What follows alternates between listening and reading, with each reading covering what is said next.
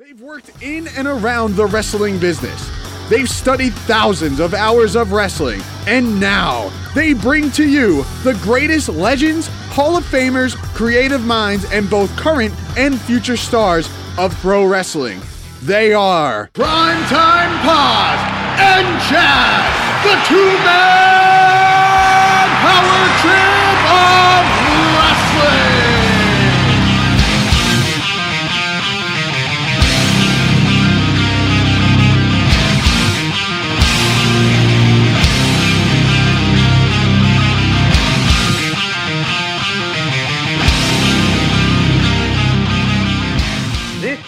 the two man power trip of wrestling brought to you and powered by Mix It Up Sports. And of course, Mix It Up Sports presents Restitution live July 11th from the Manassas Park Community Center in Manassas Park, Virginia. Please visit mixitupsports.com for more information. It's going to be a night of MMA, Muay Thai, and submission grappling with over 20 bouts already scheduled. With that being said, my name is Chad. My partner, he is Primetime Paz, and Primetime Paz. Before we get into today's episode with the great Don Frye, we're going to take a little detour, very, very briefly, and we're going to hear from the man who does our voiceovers. This was sent in by our man, cousin Chris, Chris D. He had the opportunity in the past couple of days to talk to Jeremy Stephens about his big fight on the aforementioned July 11th and prime time. Why don't you tell us a little bit more about it? Yeah, uh, when uh, cousin Chris, if you will, got in touch with us and um, sent this in, we were very pleased because we wanted to be a part of promoting UFC 189, a huge, huge show. Obviously hampered by a huge injury to Jose Aldo, so the main event of Aldo McGregor obviously will not be happening, but Conor McGregor still will be fighting Chad Mendes at UFC 189 in the main event, and then of course the co-main event, Robbie Lawler against Rory MacDonald, which should be a good one.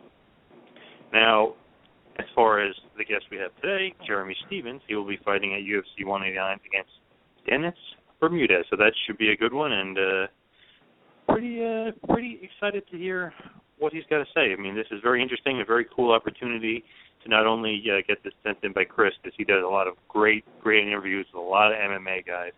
So it's also pretty cool to be uh, you know involved in promoting UFC 189. Definitely, without a doubt. And we're going to listen to that little interview with cousin Chris and Jeremy Stephens, and we will be back with the definitely, definitely interesting Don Frye. Yes, Chris D'Angelo here, and right now we have UFC featherweight Jeremy Stephens on the line. Jeremy's fighting Dennis Bermudez this Saturday night at UFC 189. Jeremy, how's it going today? Awesome, brother. How you guys? I'm great. I, I mean, so you're a couple days out here. Um, you know, how, how are you feeling a couple days out? You know, so do you have any weight to cut still? Um, and you know, with with this recent, I have a question for you right off the bat about this recent uh, IV ban that that came out. I don't know if that's in effect already, but uh, how, how does does that affect you at all? Uh, you know, we'll see. You know, we'll have to uh, do the right preparation and uh, prepare uh, for that. But uh, you know, this fight, you know, they they threw it out there on us, but they're they're giving us a little bit of a leeway to get more prepared and and uh, kind of thank them for that because you know I I do uh, go uh, to the hospital and I do get IVs, so. Uh, you know, next next time around or whatever, you know, may have to uh, prepare a little bit different. But I have good nutritionists and uh, smart people around me, and uh, we'll do it the right way and and uh, get more knowledge on that and go about it uh, the best way that we can. How how big how much weight do you usually put back on when you uh, between Friday night or whenever the weigh-ins are between that amount of time and, and when the actual fight is? Like, how big are you in the octagon? Uh, sometimes I'm, you know, I, I try not to get be- bigger than 72. So come fight night, I'm I'm walking around 170, 171, 172. So in between there is about about how much uh, weight I gain. So Was- that's just fluids, and, and I'm still kind of dieting uh, during the fight during the fight day. I'm I'm eating performance food, so uh, I hydrate uh, quite a bit back on uh, through fluids and uh, proper nutrition. So you're not one of those guys who just like goes to McDonald's the next morning just to uh, get some energy hell back. no! I don't. I don't do soda or any of that, man. I, I'm I'm uh, I'm pretty strict and disciplined uh, through fight night. Once once I get my hand raised, then it's uh it's uh, fat boy status after that. yeah. What? At at what point when uh, you, you know, with, with fighting Dennis Bermudez, taking this fight, you know, how are you game plan game planning for Dennis Bermudez? Because I, you know, he's a guy who you figure is probably going to try and take you down. What What's your plan of attack? Go in there and kick his ass, man. Uh, that's a, you know that's how I fight every time. Go in there and whoop him up. You know I know they're gonna be trying to take me down. It's no it's no secret. Uh, you know once I hit him, he's gonna be looking to ankle dive. I know that. If if if he wants to keep try to keep a brawler pace, then fine. I'm a, I'm a good technical brawler, and I I'll I'll, uh, I'll knock him clean out on the feet. If uh you know he wants to shoot, we we got the we got the skills to pay the bills in the wrestling department too. So uh, you know, he's he's screwed either way. You know, he doesn't really have a choice. But it's the same plan with every guy I fight. You know, they're looking to take me down and and uh, lay on me and make it boring, and I'm looking to uh, get up, knock him out, keep it standing. We're talking to Jeremy Stephens, UFC featherweight. Now, Jeremy, I, I got to ask you about you know you're the you're the third fight on this card. The co-main event being Robbie Lawler, Rory MacDonald, and of course the main event being Chad Mendes and Conor McGregor. How, how is the how have you dealt with the media over the past few weeks? Is that something that has been um, something that you dealt well with over the over your career, or is that something that for this particular fight, being that it's it's arguably one of the biggest fights that the UFC has ever put on, one of the biggest cards the UFC has ever put on? How are you dealing with the media? Uh, media is just part of the game, man. If you want to be at the top, you know you gotta you gotta be traveling and, and doing lots and lots of media and stuff that you don't want to do, and that's uh, that's the price you pay for being at the top. You know, it's uh, everybody wants to be there, but it's always crowded at the bottom. So, I'd rather have a uh, media annoying me, you know, being at the top than you know a bunch of nobodies at the bottom. So, I mean, it's just it's just part of the task, man. You know, you gotta you gotta get your name, build your brand. You know, after UFC, uh, your name could be forever remembered, and and uh, you know, media helps out with that. They they help out with a lot of a lot of aspects that can really uh, put you on the map. And uh, sometimes you know people may not know who I am, even though fighting 22, 23 times in UFC, they may not know who I am.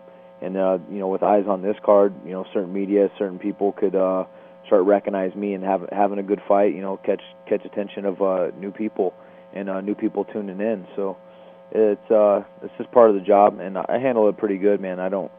Um, I'm always been a positive person. I don't really um, have anything, but you know, if they were if they were to do it during the weight cut, then we'd probably have some serious problems. Do you think that the the UFC's recent deal with Reebok for, for you guys for the for the fighters, do you think that it adds? Do you feel as if as a fighter that it adds credibility to the sport or, or to the UFC as you being a fighter in the UFC? Do you feel like it adds credibility? Yeah, I, def- I definitely feel like it adds credibility having a big name like that back back the company, and uh, you know it's it's better than a bunch of no names that that you don't don't really know and recognize. I feel like uh, you know the the no names and some some of those, those people though their their loyalty is a little bit thicker, you know, which I'm I'm big on loyalty and and uh, you know that that always helps out if like you're from your hometown and they're they're supporting you and throwing you some nice cash and stuff like that and you're doing stuff on the outside with them it's it's it's always good to have that that loyalty that friendship that certain bond with Reebok the credibility for the UFC that was a big business move but you know uh you know are they going to be as loyal to us as as our other, other sponsors are they going to be treating us right you know I guess uh, we'll have to see how it all uh, plays out in the end Are, are you so you're still able to get sponsors outside of the UFC? It's just in the octagon only. It's basically like Nike and the NFL. Yep, yep. You can do, you know, like kind of like how, uh, you know, Peyton Manning does his uh, Buick commercials. Right. he, he does that outside the NFL, but uh, inside the NFL, you got to wear specifics. Gotcha. Okay. Well, we're talking to Jeremy Stephens, UFC featherweight. He's going to be fighting Saturday night at UFC 189 against Dennis Bermudez. Uh, Jeremy, I want, to talk a little bit about uh, the main event. Now, it, obviously you're fighting, but this is a big deal for your division specifically because it, it's for whatever reason in the past it, with the UFC, for whatever reason on pay per view, the lighter weight classes have not generated as much fan interest or the casual hasn't drawn the casual fan in for whatever reason. The pay per view buys are, are down sometimes. Even the Chad Mendes Jose Aldo fight didn't draw as many viewers as you would have thought because that's a great fight. But do you look at this main event with Conor and, and everything that comes along with, with Conor McGregor and the trash talk and, and, and all that? I mean, how, how big could that be for the the division and the UFC in general? Huge, man. If uh, you know, if Floyd Mayweather wasn't in boxing, how good would boxing really be doing with uh, revenues and pay-per-view buys? And uh, a guy like Conor McGregor uh, brings the microphones, brings the brings the brings the show in, and people love hearing him talk and his old little feng shui that he's got going on and his trash talk. It, he's pretty brash, but uh, he brings a pretty thick uh, Irish crowd with him, and they're they're they're loyal to him, man, and uh, they're they're really loud. I mean, if if this was America versus Irish and this is a loud contest, America would just be squashed by the by the Irishmen, man, and, and they're so loyal. You know, they don't you know they don't they don't like anybody or they they like their their fighters that they like and that that's it you know? They're they're not they're not booing people like the American fans. They'll be cheering Cain Velasquez and be like yeah we're going but then Cain's just holding Junior Dos Santos on the cage for three rounds beating him up clearly but then like all of a sudden they they'll start booing because they think it's boring you know and it's just like they're just so they're ignorant you know sometimes and they I just don't understand why the American fans don't really rally up and support and have that loyalty that uh, some of the other fans do. You know, some of the fans like the Mexicos, the Irish, the Brazilian fans, they kill us in loyalty. They kill us in the the the arenas. I mean, their arenas are like two, three thousand people sometimes, and the, the, they're louder than a, a sold out sixty five thousand or fourteen thousand dollar uh, or fourteen thousand seat at the MGM, sixteen thousand, whatever it is, and they'll just they'll just crush us on the loudness and the craziness. So you know, America really needs to uh, wake up and get behind some of their fighters and uh, start creating some of that uh, that hype and, and that rise. But you know, as of right now, uh, Conor McGregor's uh, he's doing it. He's doing it for the division, and it's uh, it's not a bad card to be on to go and uh, steal that thunder. If you were going to be facing Conor McGregor at some point, he was acting the way he acts, or, or just portraying himself the way he portrays himself the way he was with Aldo, the way he is now with Mendes, and you were fighting Conor McGregor, how would you react if he picked up your belt off the table and put it up in the air? How, how would you react as a fighter? Oh, I would have beat the shit out of him right there. You know, I, I, I mean, if he would have touched me, I would have beat the shit out of him. You know, if I, if I would have seen him and he would have said something, I would have beat the shit out of him. You know, I, I'm, uh, you know, I'm I'm kind of street when it comes to shit like that. If you you know, I'm not really good at trash talking, but I'll beat your ass. You know. Right. If uh you know somebody pushes me or gets in my face, is threatening me or something like that, I'm gonna I'm gonna I'm gonna swing on you. You know, uh, you know, but you know, you got to handle yourself in a conductive manner as well. But if if he, if I feel like he's he's you know getting too too close in the hot seat, then I'm gonna I'm gonna probably smack him like a little bitch or something like that. So uh, I really wouldn't be that chill. You know, mentally I'm gonna be prepared, but you know, if he gets up in my grill or something, I might I might have to smack him. Very cool, man. Jeremy Stephens going to be fighting Dennis Bermudez this Saturday at UFC 189. Uh, Jeremy, real quick before I let you go, what what what round? What's your what's your prediction for uh, for this fight Saturday night for your fight? I'm predicting a predicting a great fight. You know, no, uh, I'm not cocky in round prediction or anything like that, but I'm I'm real well prepared. This is going to be a great fight. This is an exciting fight for the fans. Don't blink. Could end in the first, the third, or it can just be an all all three round uh, war. So I'm expecting anything and everything, man. It's just going to be a great fight, and we're going to steal that thunder. Jeremy, thanks so much for the time. All right, and we are back. And prime time, man, we've been waiting to put this one out for a little while. The great Don Frye, what a talk it was. Probably one of the fun, maybe the most fun times I've had uh, interviewing anybody thus far. It was definitely an adventure. You're going to hear a large portion of it. it it's definitely uh, one for the books. Uh, a lot of great professional wrestling stuff. Obviously, you and he discussed uh, some MMA uh, related material as well. But let's let's stick to the pro wrestling side of our discussion. And uh, whew, what are your thoughts on the Don Frye interview? He's so real. I guess I can just put it that way. No BS, straight shooter, straight talker. It's so cool to you know just be involved with him in that way because you always see interviews with him where you know he's just shooting on somebody or just telling it straight, but it's just great to be able to ask him the questions and really delve deep into uh, some awesome Don Frye comments, some awesome Don Frye ness, if you will, um, some awesomeness from him. Just, um, I like the MMA stuff. Obviously, I mean that's kind of what he's known for.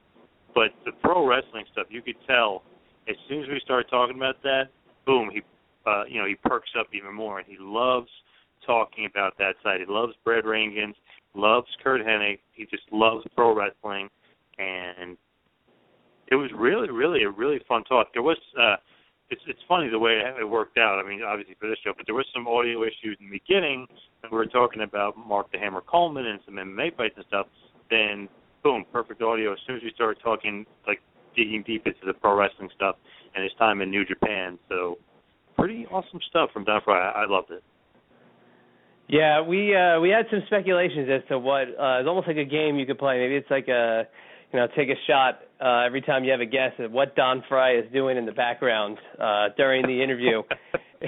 in some parts. And I know John, you got to talk to him a lot leading into the interview and I know that was uh that was almost like a play by play uh you know, eagerly awaiting every time you had a phone call with him. I'd love to hear your stories, but one thing, and I actually I'm just remembering this now, is um, when we were syncing up with him and getting him on the show, and uh, you know we had a, a couple, like you said, we had some audio issues, but we also had some issues with the line that night and trying to get him on, and uh, you know we tried to call him, and then he tried to call you, and you tried to call him, and uh, left me, you know, waiting for you to get back, uh, you know, back in, patched in with us, and I got a a second to kind of experience the uh, the Don Frye experience that you had, and it was uh, it was fun. But just kind of, uh, I don't want to peel back the curtain, but why don't you talk about a couple of your uh, your your interactions with Don Frye just you and he?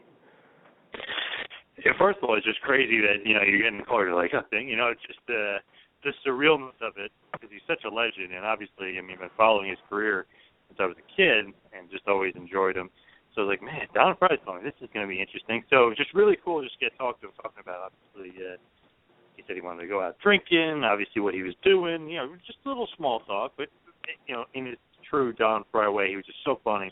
And then he's like, "Hey man, I was listening to your show," and I'm like, "Oh, awesome, cool." He goes, "How'd you get Austin Idol on?" So I'm like, "Oh, you know, I went told him the story of Austin Idol and everything else." He's like, "Ah, oh, he's an old friend of mine," you know. uh So then we talked about Austin Idol a little bit, talked about Ric Flair a little bit. It was, it was really cool to be able to talk to him you know, just man to man about basically him being a huge fan of the business. I mean, it was really cool and really funny just to talk to him about some of the stuff that he was doing. I'm not really going to get into it, but some of the stuff he was doing uh, around his house and you know what he was drinking and so on and so forth. So awesome stuff from uh, from the Predator.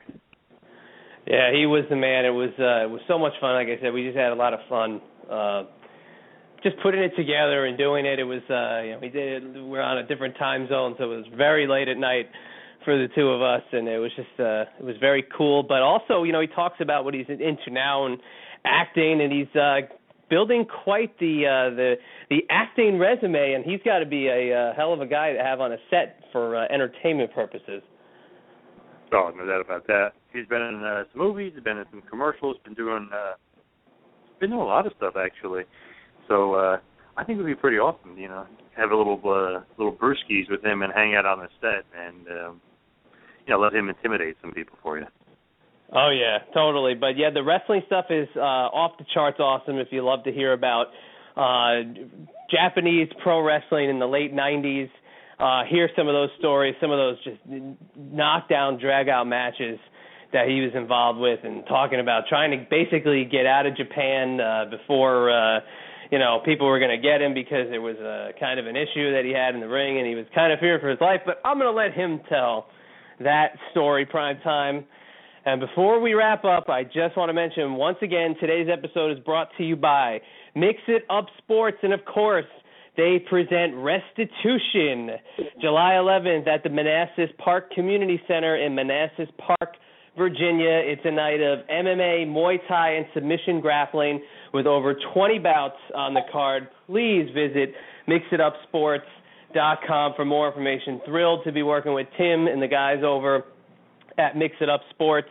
They put on a hell of a show, and of course, another one of uh, somebody very close to Don Frye's uh, legacy, and that's Dan the Beast Severn, who's on the board of Mix It Up Sports, another great friend of the show. Please listen to the long uh, interview that I did with Dan Severn dating back to the beginning of the two man power trip of wrestling. Uh, but prime time, that's enough out of me. Why don't you tell the fine folks where to go? Two man power trip of wrestling. Subscribe to us on YouTube. Subscribe to us on iTunes. Please leave us a review. We'd love to hear your feedback. Like us on Facebook. Follow us on Twitter at Wrestling Pal and at Two Man Power Trip. And of course, the website tmptofwrestling.com. That is tmptofwrestling.com. Also, on the upper left-hand corner, you will see a Bombas link. Bombas is the greatest sock of all time. For those of you that aren't aware of that, and every pair that you purchase, one gets donated to the homeless. So please go to that link on our site. You will see it in the upper left hand corner. It is Bombas if you want the greatest sock of all time. Now, without any further ado, got to send it over to one of the most fun interviews we've ever done. An awesome, awesome MMA fighter, a great professional wrestler. And folks, if you want to hear an unbelievable story about Antonio Inoki and possibly one of the funniest slash greatest slash most awesome stories of Inoki, Japan, and let's just put it this way, getting Don Frye out of Japan and back to the States. You are going to want to hear this one. It's a great, great story. So without any further ado, please enjoy the Predator himself, the MMA Hall of Famer in my mind and yours too, a great professional wrestler, folks, please enjoy Don Frye. Tonight is a man who really doesn't need an introduction, but I got to do it. And he is an amateur wrestling, kickboxing, MMA, professional wrestler, and absolute legend of all types of combat sports. He's also a, quite an actor, if I do say so myself. He is the Predator, Don Frye. Mr. Frye, thank you very much for joining the two man power trip of wrestling. Well, thanks for having me, man. Thanks for having me. How's, Our the world pleasure. treating you, boy? I'm sorry, what was that? How's the world treating you all? It's treating us pretty damn good, if I do say so myself. John, how about you? How's the world treating you? John, Oh, you talking to me or John? John I'm talking to talking to John if he's in there somewhere. I think John oh, I, thought you. I thought you said Don. I'm sorry. Yeah, No, I that's said- pretty good. Perfect. You So John, John? This your this, this your first show, boy? Come on. John and Don, but I'm going to turn to Don now. Uh, Don, you know, there's been a lot of transitions with uh, mixed martial arts and professional wrestling, and obviously you had a pretty successful transition yourself. But uh, Brock Lesnar re-signed with the WWE this year, and we it's been kind of documented your some of your feelings towards uh, Brock Lesnar. But what do you think about that tease that he had about possibly jumping back into MMA and then subsequently retiring? Uh, I think it was a tease. You know, he played it right, just like the just like the media is playing everybody with this Baltimore thing. You know, shit, just you know. I mean, and I'm glad he. Congratulations to Mr. Lesnar. I'm glad he chose to stay in the pro wrestling world. And he's not the only one because then also uh, CM Punk did the reverse, and he left professional wrestling to jump to mixed martial arts. And uh, to say he's been a lightning rod without even getting in the cage is uh, understatement. But uh, what do you think about uh, the possible chances of CM Punk, uh, you know, getting a, le- a real legitimate opponent and uh, and having a run in the UFC? Uh, there's absolutely nothing. They, they're they're gonna feed him fish, you know. Um, you know, they're gonna the handshake his opponent so so perfect. You know, like like like all the authenticity of a reality TV show. Now, speaking of CM Punk and the UFC, do you think that Punk can actually be a successful UFC fighter in the future? You know, give, given some more time and some more training. No, no, I don't, because um, you know, I think this shit cheapens cheapens um the sport. You know, I mean, back when I did it, it was a fight. Now it became a sport, and now it's becoming um, sports entertainment. You know, and it, it just just cheapens everything that people have been fighting for for you know 20 years, and uh, you know, just it, it give any respect to, to what everybody's dedicated themselves. Now you're a, a longtime friend of Randy, the Natural Couture legend in the business, and he ended up losing to Brock Lesnar, you know, at one point in his career. What did you think about that fight? And what did you think about um, Lesnar really in, in his time in the UFC? I think Randy got a nice payoff for um, his contribution to uh, Lesnar's record. With that.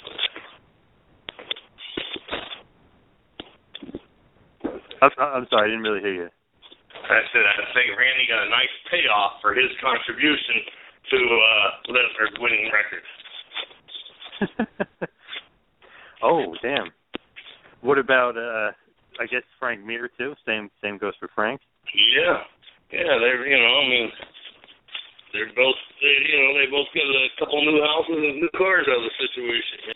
In 1997, you actually retired from MMA and you decided to go to pro wrestling with New Japan Pro Wrestling. Who actually ended up training you for your pro wrestling debut? Brad Rheingans. You know, God bless Brad Rheingans. He's great. God bless him. Late lieutenant. You know, because um, uh, they they had hired Ken Shamrock for for trying to, and Ken ended up going with uh, WWE. So Brad, um, he he uh, he took a uh, fourth in the '76 Olympics in Montreal, and he should have he should have uh, got at least a silver. But back then they did the point system, and so he, you know, for the '80 Olympics, um, you know, uh, they Carter in all of this infinite wisdom uh, boycotted him, and uh, then Brad trained Jeff Blatnick for the '84 Olympics when Jeff won, you know, the gold medal there in LA. So, you know, Brad was the the recruiter for um New Japan and he called up Jeff. He says, Hey, you know, we we need a uh American guy who's uh you know, all around fighter and wrestler and badass guy who, who can think and has some manners and can you recommend anybody? God bless old Jeff Blatnick. He recommended me, and uh, Brad Rheingans called me up, and we talked several times, and then, um, you know, he brought me out to Minnesota to meet Antonio Inoki and Masa Saito and uh, Fujita and Ogawa, and it just we just hit it off. It went good, and I worked for them for two years on a handshake. Yeah, that must be pretty amazing, especially with that list of uh, legendary Japanese names. But did you also train with uh, Curt Hennig at all? Yeah, Curt Curt was a real good friend of Brad's, and Curt would pop in, you know, and um, he's just the funniest guy in the world. You know, you saw. I don't know if you saw the video of Mr. Perfect, Life of Times Mr. Perfect. Everything he did was just awesome. You know, he could he would hit hit the ball out of the park. He he hit a hole in one. He he, you know, you go to the bar with him. He he win at darts. He hit the bullseyes. I mean, he just the guy was just bulletproof. It was it was fantastic. And uh, man, you talk about pulling pulling some ribs on me. One time, you know, we went over there to Japan, and you know they they we hooked up. uh Shit, I don't know if it was in Minneapolis or L.A to fly over there, but he ended up uh H bombing me, you know, put a couple Halcion in my in my beer. And I just, I woke up like the next day. I don't remember I don't remember the flight. I don't remember getting from the flight to the hotel. I don't remember checking in, you know. And I said, What the hell? You know, how did I wake up here? And it's just he just he got me. He got me good. You know, he was the king. now we talked to King Mo recently, and he trained for some pro wrestling. He actually said pro wrestling training is harder than MMA. Do you agree with him? Yeah, because you gotta handle these guys with kids kids gloves. You really do, because um, you know there's God damn, you squeeze them too hard, they scream, and uh, you, you know, and they, they just they're performers. You know, they're not they're not uh, fighters, but they are athletes. You know, you give them that. And uh, you know you, you can't blame them for getting mad at you when you hurt them because they gotta they gotta do this thing, you know, twenty twenty seven times a month. So you know you gotta you gotta stay healthy. And uh, you know I I was I was real heavy handed, you know, so I I didn't make a lot of friends in the pro wrestling business. Now, speaking of New Japan Pro Wrestling, and you mentioned Fujita, well, he was, I guess, he was one of your first matches actually in New Japan. What was it like working with Fujita? Fujita was great. I mean, yeah, it was my first match, and he carried me. You know, shit, if it wasn't for him carrying me, I'd been lost. And uh, Fujita's a hell of an athlete, and um, when he went from pro wrestling to the fight game, it was a natural because I mean that guy was just dirt tough, man. Just tough. Tougher than a two dollar steak. Interesting. Yeah, I mean he had that uh almost beat Fedor. He's basically the guy when Fedor was in his prime. He came closest, got that nice uh, right hook in, and uh he actually ended up almost beating him. That that was a interesting fight. Well, I tell you, that brought everybody to the edge of their seat, didn't it? You know? oh yeah. Fedor had the uh, the wobbly knees. Yeah, that was crazy. Yes. Yes. Hold on, guys. Hold on, guys. Lost Just hold on. You there? Yep. Yeah. All right. Yeah. Drop, drop my telephone phone. Yeah. If he'd have beat Fedor, hell, he'd be the prime minister of Japan right now. You know. yeah. Didn't didn't they say the rumor was with Pride that the, the the Japanese were like looking for somebody to basically to dethrone him? That they kind of wanted to get the title off of him, or is that just a rumor? That must be rumor. You know, I mean they they had a cat cow. You know, Japanese. Yeah. Oh yeah. You know, they're not gonna. You don't kill. You know, you don't kill those little goose unless you're a freaking idiot.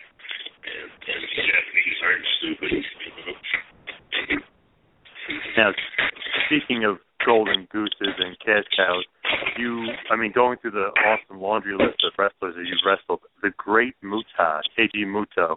What were your thoughts on wrestling him, and was that was that an honor for you to wrestle uh, somebody with that big of a name? Uh, oh man, you wasn't first, but um, uh, Muta, Muta is really impressive himself. You know, yeah. So let's just leave it at that. You're not a big Muta fan? Um, I'm as big of a Muta fan as he is a Don Frye fan. How's that? Oh, okay. now another legend you wrestled. I don't, I don't know if you can have a good thing to say about him or not. Was uh, Tatsumi Fujinami, who recently went into the WWE Hall of Fame. Did you enjoy wrestling him? Oh man, that was great. That was just a great dance. You know, I mean, that guy. You know, not only is he a great performer, but he, he's a really great guy, and uh, you know he knows what he's doing. He's a true professional. True professional. It was a privilege, privilege to work with that man. Gotcha. You did wrestle Antonio Inoki, I believe, a few times. What was it like wrestling him? Obviously, later on in his career, wasn't in his prime, but what was it like wrestling him? I only worked wrestling him once. I wrestled him for his retirement. You know, and um, a, in a retirement match in Japan, you know, it's supposed to be a long thing, you know, ebb and flow, up and down, all that good stuff. Uh, give the people their their memory, you know, and uh, give the guy a chance to give a hell of a performance on his way out. And I went in there and like uh, a minute and a half in, I broke three of his ribs.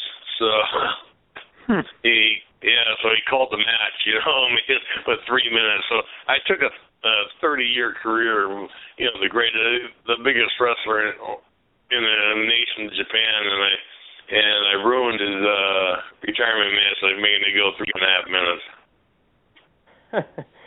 now, how I'm was sure he wished Uh, he.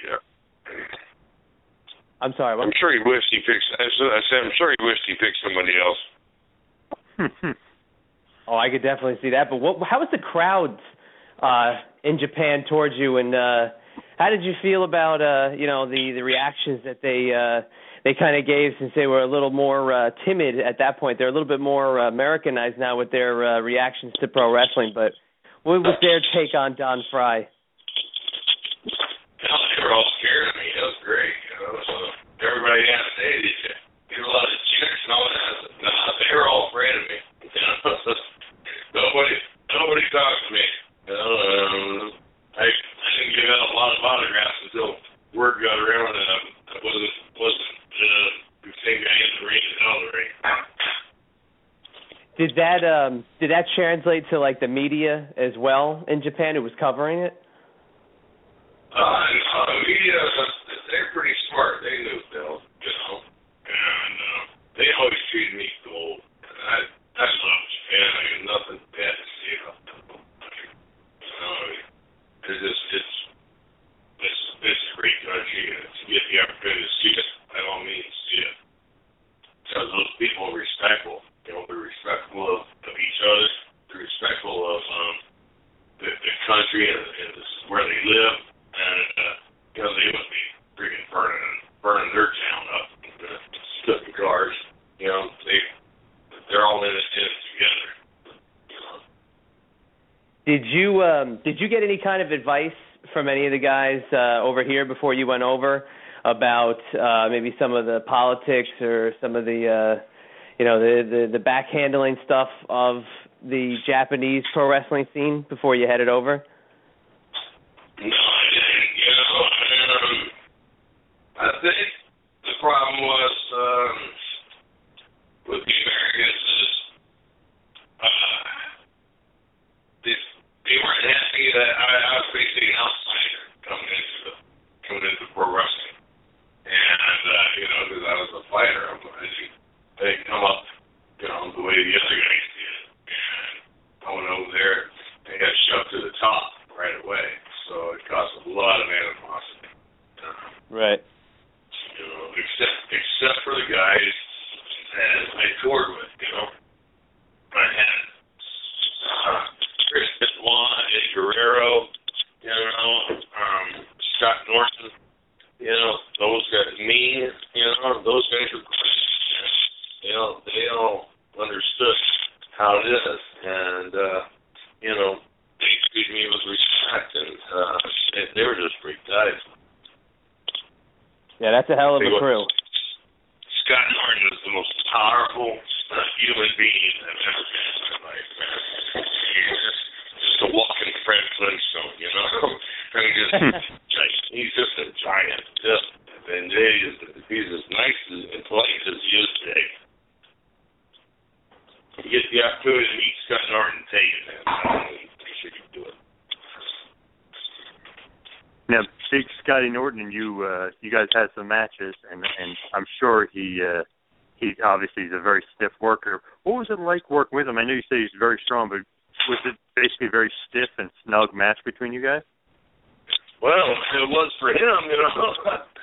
like I said, I, was a horrible worker, but Scott Scott was a great worker, man. Scott Scott was a great worker, and uh you know, it's like it was like working with a piece of paper or your shadow. I mean, Scott took care of me. You know, he carried, you know, like Fujita carried my first match. Scott carried every match I was in with him. Do you think Scott and a lot of the American or the Gaijin workers that were over there, do you think they treated you with a lot more respect because they knew you were a legitimate fighter who, you know, had this been real, could probably, you know, kick all their asses basically? Well, you know, the the the guys I named off, you know, you know Scott, um, Eddie Guerrero, his, his cousin Chavo, you know, you know Chris Benoit, um, Steven Regal. Steven Regal was great. You know, I mean, every guy over there was really polite because they actually knew, you know, they they were they were tough in their own manner. You know, they they weren't pretenders. You know, they weren't they they, they were tough guys, and uh, so they gave they gave respect, you know, where it was due because you know they they had earned it themselves. You know, Meng, God dang, Meng is so doggone powerful. It's unbelievable, but one of the nicest guys in the world. Tonga, you know, we call, we call him or Tonga. You know? Just, just a powerful guy, but a nice, nice, polite kind individual, man. In Japan, you worked so many great names. I mean, we mentioned a few, but then there's Yuji Nagata, Kensuke Sasaki, Nakanishi, Fujiwara. But one guy that really, really sticks out to me because I think he's one of the best wrestlers of all time is Kawada. What was it like working with him, and did you enjoy your matches with him? I only had one match with Kawada, and uh, heck, uh, you know, he he got a little stiff there a, a couple of times because you know on purpose. Cause I was stiff by accident. You know, he got he got pissed because hurt and took a couple of cheap shots. So Yeah, he did definitely had the reputation of uh stiffing a few guys, and you could see with those those kicks that he lays in, he he definitely doesn't put him in very lightly. He definitely uh, puts him in with some force. right, yeah, you know, I mean, I don't I don't care if you you know you keep me in the front. You know, as far as this one, you know, he took a cheap shot in the back of my head. You know, was uh, was uh, pretty weak, uh, I believe. Definitely. Now, you, I mean, you wrestle Inoki, Fujinami, Muta, um, Scott Norton, all these big names, all these huge guys that were former IWGP champions, and and so on and so forth. But do you have a favorite match, or maybe matches that you had in Japan that really stick out to you? You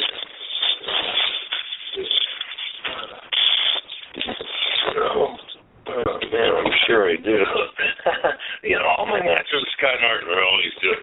You know, you get to you get to work with me and a couple of that was good. Brian Johnston, you know, Brian Johnston and I had had some good matches because Brian, you know, was legitimately a tough individual. He was a real fighter. He was a real man, and uh, so you know we could pick up the level there, Brian and I. Mhm. And uh, so, yeah, you know, and then the Inoki match would have been great if I didn't ruin it, you know. I believe the last match you ever had, wrestling wise, wasn't it uh, against Josh Barnett of all people for uh, for Inoki for the IGF? yeah, yeah, yeah. What was it like wrestling Josh? Was that was that fun? Given that you both obviously have a lot of experience being MMA legends and also wrestlers. Well, it wasn't until the end, you know, and uh, then he remember the what uh, Vince McMahon pulled on uh, Bret Hart with um oh shit, I don't know, Screw job. huh? The screw You job, yeah. Yeah, screw job. Yeah. Yeah, yeah. Well, you know, Josh was a booker, and he came, to, you know, he came to me in the locker room, and I said, well, you know, how's the how's how's the finish? He says, well, I go over. Okay, well, you know, how's the finish? He says, then I I do put you in this uh submission hold you tap. I said, no, Josh, no, I don't tap. You know, hey, come on, that's not my, you know, that's not my gimmick. I don't tap. You know, so you knock me out, you choke me out, you pin me, you know you know, you got to give me what what I do, you know. And he said, okay. And uh, we did the match, and there at the end, he puts me in it, and then ding, ding, ding, you know. Uh, he, he tried, he did a screw job on me, and uh, I said, okay, okay. I just, I, I just laid there like I was dead. You know, I laid there, took all his thunder away. You know, I laid there, and they, they tried to get me up, and I fell, and to get me up, I'd fall, I'd fall, and I fell through the ropes, and then, I, you know, they tried to get me up, and I fell about five times going back to the locker room. And Bob Backlund was back there. He says, "Are you okay?" You know, as soon as I walked through the locker room door, "Are you okay?" Yeah, I'm fine. You know, so, you know, I double crossed Josh after he double crossed me. Was there uh, any heat between you guys still, or do you get along with him? No, I get along with him, you know. But people do stupid shit, you know. Can't worry about it forever. If I remember correctly, did you wrestle Umaga, uh, aka Jamal, at one point in your career? Uh, yeah, I think so. Jamal, Yeah, it, he's, he's dead now, right? he's definitely different than a lot of the, the Japanese guys you work with. He's a big, vicious, or was a big, vicious Samoan, but he's a great worker. Do you remember uh, that match? No, I don't because what happened is um we tied up. Um I hit him, he hit me and I took took a bump and I hit my head and I woke up I woke up in the in the locker room. And all I could remember is that he's mad as hell and I didn't know what that what the hell happened. Wow. So Now, do you know what happened? You want you want to clue me in? No, I I I was looking it up and I I don't remember that that match either. So it's funny. I guess we're on the same boat in that one because I didn't remember you wrestling him at all. Hey, that was for all Japan, right? now, uh, in in 2001, you end up winning the G1 World Climax, which is the Gaijin only version of of the G1 tournament. Gaiji, Gaiji. Gaijin, I'm sorry. Yeah, I was I I'm not very good with my uh, Japanese. Foreigners means foreigners, you know. Yep, yep. Can you imagine if trying to get away with something like that? But you you win the uh, the world the G1 World Tournament, and then you end up leaving uh, the pro wrestling business. Was there a reason that you decided to leave and go back to MMA at that point? Because it seemed like they were giving you a big push. yeah, you know, the whole thing is really confusing to me. Really confusing. Because um, uh, for a couple of months ago, you know, I, I worked for two years on a handshake, and then uh, the last two years, you know, then then they came up with the contract. You know, once I signed the contract, they worked the shit out of me. I'll tell you. But um, then my contract was coming due. You know, in three months. I said, my contract's coming due. You know, and nobody said anything. So uh, yeah, hey, my contract's coming due. So nobody said anything. So I called Pride. You know, I figured New Japan wasn't going to renew my contract, so I called Pride and they were interested in hiring me. And they did, so I started negotiating with them. And, um, you know, a month away, I'm still like, hey, you know, my contract's coming due. Nobody said anything. Then, like, uh, two weeks left. They said, you know, I, I saw somebody sign with Pride. And two weeks left, they come up and say, okay, we're ready to negotiate your contract. I dude, I thought you didn't want me. I signed with Pride. And uh, so then they came up with this. They had the tournament, and they let me go over, and I couldn't figure out why they would put me over Scott Norton of all people. You know, in the finals, Scott, you know, he, he's one of the biggest Gaijin names over there. You know, he had their strap uh, several times, and one of the greatest workers. You know, and uh, everybody loves him. And they had us in the finals, and I went over, and then I walked away. So, you know, I'm I'm confused as, as much as anybody else. Yeah, that that was one thing that I to myself to ask because I was very confused on that because you were about to get a big push and then all of a sudden you're gone. So very interesting. It's almost like when WCW gave Chris Benoit the title knowing that he was leaving. Very very strange. It almost doesn't make sense. Almost backwards booking by uh, by these companies. Yeah, I mean, you know, I'd love to go back there, man. you know, I I miss Japan. Shit, if I if they give me a call, I'd get my foot in shape, you know, and be back. You watch any uh, New Japan nowadays? Now that it's on uh, American TV? No, partner, I don't have I don't have TV. You know, I Oh. don't have TV. We uh, we got two daughters. You know, and they're teenagers, so they're busy with school, and I spend half my time out in L.A. and the other half in- back in Tucson. So, it's just an expense that we don't need to incur. Oh, okay, gotcha. Now, um, back to Pride for a second here, as we were talking about Pride. You basically left. I wouldn't say left the Predator gimmick, but you almost went into like an American Patriot type gimmick after 9/11, and and you know you changed up your tights a bit, and you're still a Predator, but you almost changed to a Patriot. Do you think is that am I correct in saying that? Well, it wasn't a gimmick.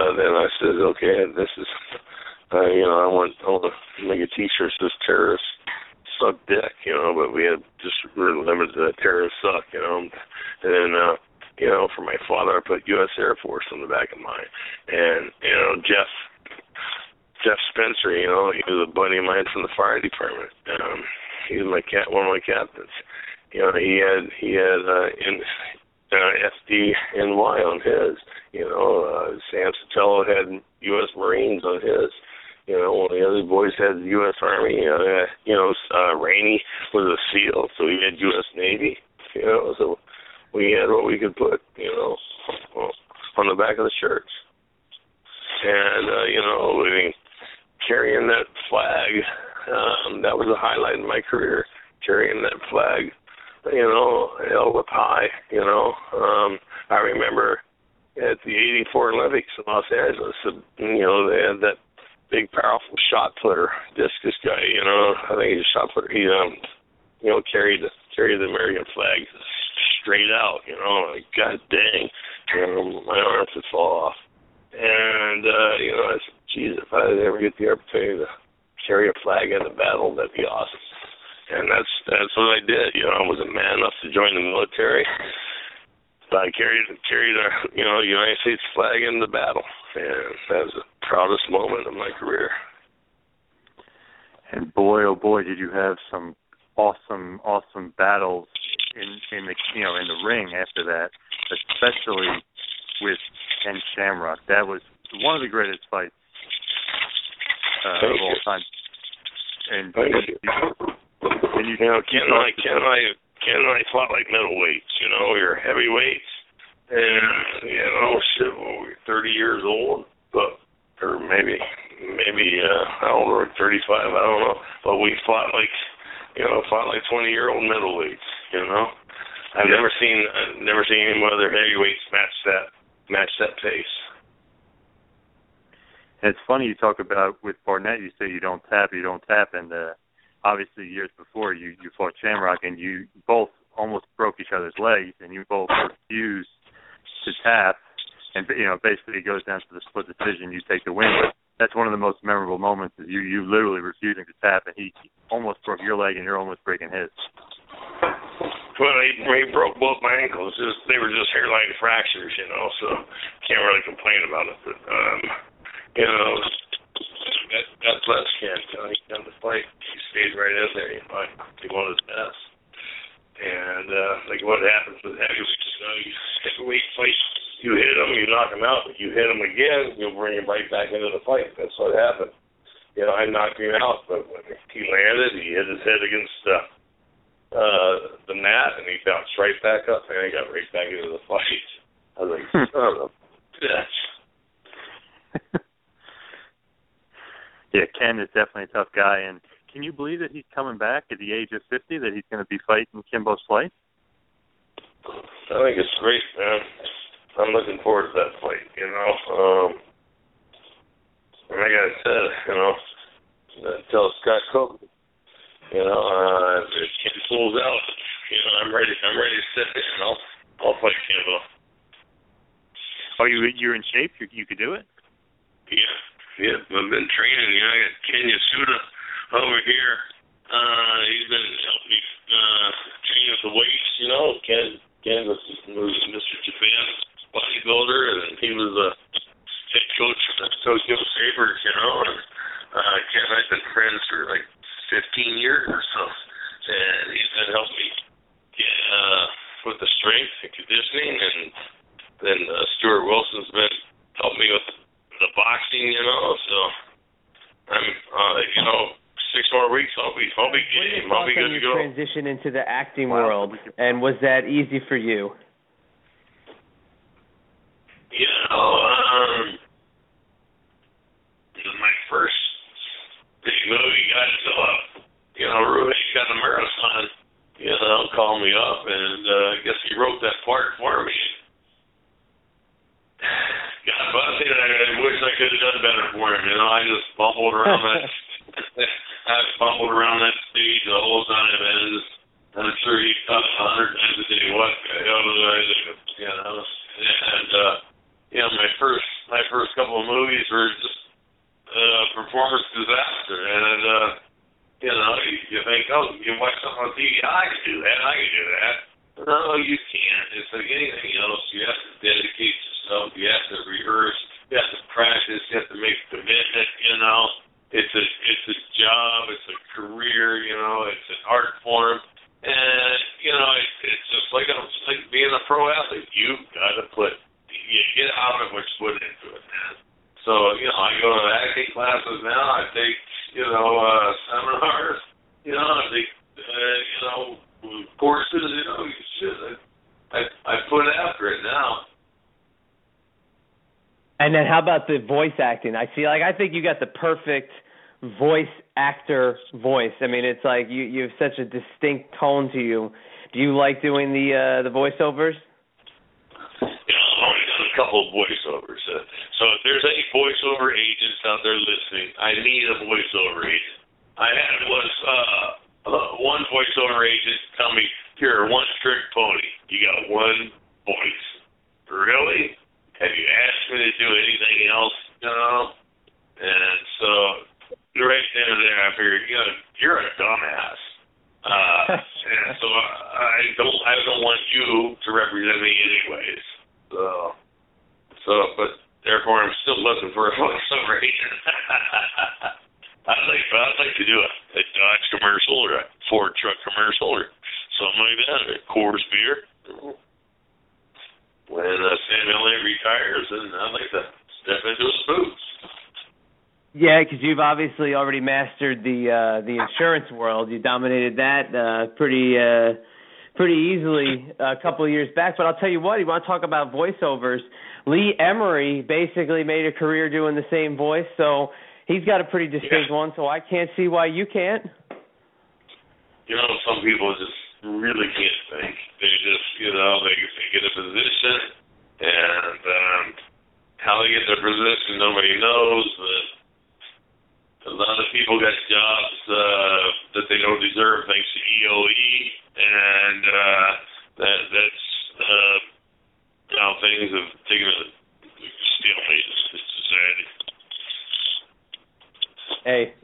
people like that. It makes the world go round, I guess. But uh, just kind of wrapping this up, what would you say your legacy is in the fighting world and the wrestling world, and what you've contributed, you know, to to the sport you've put so much of your life into? Uh, you know, I don't know. You're my dumbass because you know I speak I speak the truth, and nobody wants to hear the truth, do they? Not if it's going to be negative towards them, but you definitely do speak the truth. And you can go check out the Predator Don Frye at the Predator Don Frye dot com. Is there any place else you would love to send the fine folks that listen to the Two Man Power Trip of Wrestling podcast? Well, we're gonna hopefully we're gonna get uh, Predators predictions back up and running. You know, um, we're gonna go talk to Scott Coker and see if we can start uh, doing Predators predictions on Bellator, and uh, then there's a couple other things uh, in play. You know, if we get if we get Predators predictions back going, then uh, we're gonna try and get a couple other shows going. What about Dear Don? Any thought about bringing back Dear Don? You know, that's that's one of them, partner. That's one of them. You know, we that that may end up coming sooner than uh sooner than expected if uh, the Predators predictions doesn't come along. Um, the the uh, recording quality won't be as good because uh, you know we have a guy named Simon First. Um, who does the uh, filming for Predators Predictions. And he's a buddy of uh, Stuart Wilson's. You know, and Stuart's been um, Bruce Willis' stunt double for like last eight years, last 15 movies. And they work together. You know, Simon will to do all the behind the scenes filming for the uh, Die Hard movies. So those two, you know, Stuart's the uh, producer and Simon's the cameraman for Predators Predictions. And if we do uh, have to do uh, Dear Don, then it'll probably be uh, done on my back porch, you know, back in Tucson. Just uh, Mama or one of the kids will be filming me. Mm-hmm. Do you have a prediction for the Shamrock Kimbo Slice fight? You know, hmm. I'm going to go with Ken because I've been hit by Ken. I've been grabbed by Ken. I've been tossing my head by Ken. I've had a couple bones broke by Ken. So I'm gonna I'm gonna go with the old Shamrock. You know, I I think Kimbo's great. I really do. I respect the I respect the man. I think he's great. But um, you, you know, it, it there's a hell of a difference between um uh, professional trained fighter and a uh, cokehead ghetto rat. And that's not Kimbo. I mean, that's not Kimbo. It's the guys he's been fighting. So, like I said, I love Kimbo. I think he's great. This is going to be one. Uh, I mean, obviously Ken is a little bit older now, but this is going to be one big step up in competition because, like you said, Kimbo wasn't really fighting anybody. Uh, anybody good or of name quality or anybody that could take him to the ground. Yeah, but you know, Kimbo's strong as a horse and he's tough. You know, you don't get me wrong. I'm not bad mouthing the man. The guy's all man, and he's a serious, you know, a serious fighter. But Ken Shamrock's, you know, a professional athlete. There's quite a difference. What about a prediction? Let's just uh, throw a you know unknown fighter versus CM Punk. Who do you think is going to win that one? Oh my God! You know I'm I'm gonna go with Punk for the first couple of fights. You know, uh, unless unless Ronda Rousey decides to fight a man and she fights CM Punk, then that's gonna be her first male victory. do you like uh, Ronda Rousey? Do you think she's a great fighter? I think she's a tremendous athlete. Or she's a tremendous athlete, great judo fighter. Um, but uh, you know when back UFC 11, you know Leon Taps came up to me. You know I, I trained Scott Ferrozzo in, in the uh, lobby at the hotel. Leon Taps comes up to me and says, "Man, I am a big fan of yours now." You know, and I said, "Now." Weren't you before? You know, before UFC 10? He says, "Yeah, but now I know that you're you're tough. You are a fighter." You know, Ronda has not proven to be a fighter yet. You know, um, she's she's been given a bunch of tomato cans, and she she suddenly had to break a sweat. You know, when she's when she's in a fight where it's back and forth, you know, and uh and she, she wins, well then yeah, then she, she could be called a fighter. like you said before, maybe she's uh well, I guess not maybe, I guess she definitely is right now. I guess she's Dana White's cash cow. Right. so you're gonna protect her. I mean, if Dana White really loved the fans and really respected the fans like he claims, he would take a million dollars and get uh the gal from the Olympics who beat Ronda Rousey, all right?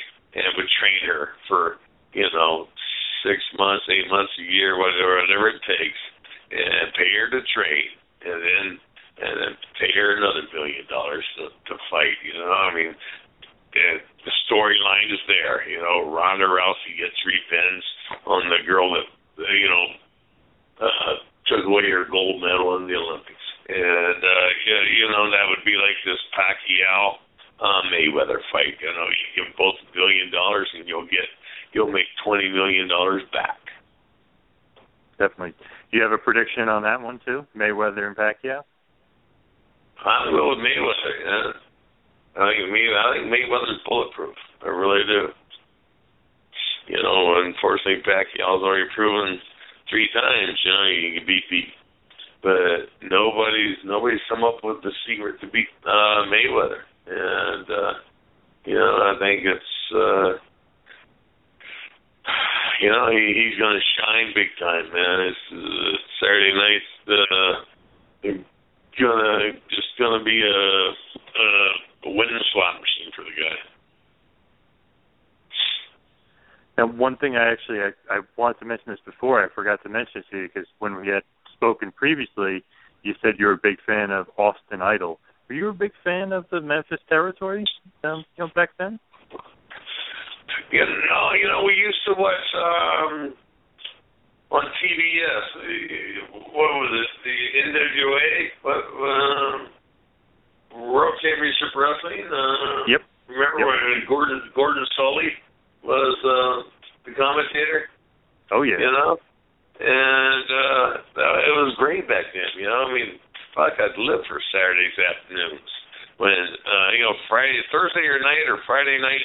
You'd get um the Wild Samoans and um and Bruno Sammartino uh, from New York on the WWF, and then um, Saturday afternoons you you you would get the NWA, you know, World Championship Wrestling down in Georgia, and uh, it was it was great, you know. And when um, you know you get to see uh, Ric Flair in his prime, Terry Funk in their prime, you know, it was you know it was great and uh, Austin Idol came on the scene, and he was. I thought he was awesome, man. I became an instant fan of the dude, and then he, he then he disappeared, and I couldn't figure out why why he didn't have the strap because he had the charisma, he has the build, you know, the look, you know, and uh, I didn't understand why he he wasn't strung around with the strap. I loved I loved his gimmick where he'd get down on one knee and spread his arms and rub his chin. You know, I love that. Yeah, what happened was he, uh, he, you know, they they got him down in Memphis, and he said he only wanted to work three days a week. They paid him for three days a week, as if he was working, you know, six days, and he decided to stay there and you know make all that boatload of money down there. And basically, him and Jerry Lawler were uh, top dogs. Well, you know, I mean, he's a smart man. He knows how to do it. You know, I apparently I wasn't business. I wasn't uh business smart. You know, here I am, forty nine and a half years old, out out out in Hollywood, trying to do, you know, do you know, do work here, and then uh trying to hang out to be a replacement fighter for Ken Shamrock. you, hey, you just got to make sure when you're in Hollywood you don't break anybody's ribs, you know, especially uh, especially any Hollywood legends. Oh man, I tell you, uh, two years ago, one of my first movies was like No Rules. Uh, Frank Shamrock called me up, say, Don, you want to come up here do this movie, and uh, who would I fight? Uh, Tom Sizemore. I was supposed to do a fight scene with Tom Sizemore.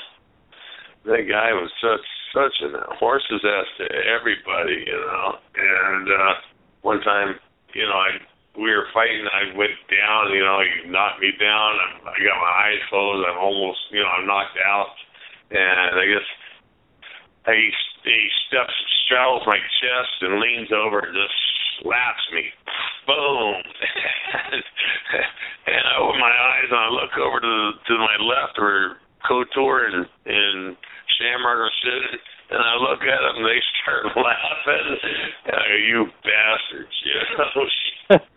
uh, and but apparently, you know, later on, I, I I slipped with a with a punch to the ribs. So I, you know, and so everybody everybody's real happy about that. There you are again, breaking those ribs. I love it. Oh, I know. man, I know Yeah, what a- one guy, and then Tom Sizemore. You know, I mean, I was I was lucky to get off that island after. I swear, I thought I was going to get killed. I really did. Um, because you know, you turn that great career into you know a five minute match, and then um, I mean, nobody talked to me, you know, because you know I broke his ribs, and then afterwards, you know, the retirement match, he stands in the center of the ring, and you, know, you got fifty dignitaries, big names, what have you, come in, and they foul, you know, so you know you got these busted ribs. He has to bow, um, stand back up, reach out to grab the flowers, pull them back to his chest, bow again, hand turn him to the side, hand the flowers over to the the, the girl, turn around back to the person and bow again. you know, and he had to do that for like like an hour, man. and I was like, oh my god, uh, the whole way, you know. I was like, Molly, they're gonna kill us. They're gonna kill us, Molly. I said, we gotta get off this island. And uh, we finally get to the air, airport, you know, and um, uh, you know, the whole ride to the airport was quiet. Nobody said a word to us. And uh, we, read go through security, you know. Oh, we're almost there. Know, you know we're there uh, waiting to get on the plane. A couple of people come up and say, "Oh, you're Don Frye, huh?" Blah blah blah. You know. And I talk to them. And they go, "Okay, we're boarding." I'm like, "All right, we're gonna make it. We're gonna make it." So get on the plane. We're sitting there, and they close the they close the doors. All right, we're closing the doors. And I go, all right, we're out of here. We're out of here. And uh, next thing I know, uh, I'm sitting there, Molly, there's a tap on my shoulder. I look, and this girl, this stewardess says, uh, "Mr. Fryson, you have a phone call." I said, "What? There's a phone call for you uh, in in the airport. You have to take it." I go, "Oh my God!" So I get off. I walk in there. And I get the phone and it's Inoki-san. I go, oh my god. And he says, I said, you know, you said whack. You go, whack right here in the airport. At least it's not in front of my wife.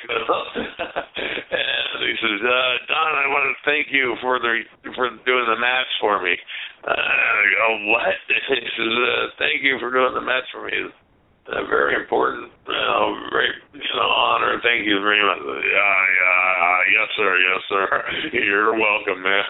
I mean, uh, he, anybody who got enough power to shut down an international airport like that, man, you know that they're connected. You know. Oh, so yeah. I hung up. I hung up that phone and and uh, you know sprinted sprinted back to that airplane. I gotta get out of here, man. I guess there wasn't any heat. I was going to say, was there any heat? But I guess there wasn't if he if he thanked you afterwards. No, yeah, it shocked the hell out of me. But you know, then we we seen each other over the years, and then um, I don't know, something happened. Something happened over uh, shit seven or eight years ago. I don't know. One of the one of the um one of the uh, IGF matches or something. I don't know. I, I uh, apparently I I insulted him somewhere somehow. So things things things have gone cold for my career in Japan. So I was going to say, I guess you're not going to be going back to the I, IGF anytime soon. What's that? I was gonna say, I guess you're not going to go back to the uh, IGF anytime soon, the Inoki uh, Genome Federation. No, I haven't gotten a phone call from them, so I don't know. You know, uh, if uh, uh, well, fuck, who Josh Barnett's uh, the booker, and he's mad because I busted his eardrum in our match, you know, or if uh, you know he's still plotting to kill me, you know. well, Don, I just want to thank you so so much for coming on. You are a true legend in the MMA business, and uh, great, great to hear you know about your pro wrestling career as well, because that is so interesting, and you've wrestled so many interesting and legendary names in Japan, and and the Gaijins, if you will, also awesome, awesome guys like Scott Norton and even Brian Johnston and, and over there in Japan. So it's really, really great getting to talk to you. Thank you so much for coming on with us tonight.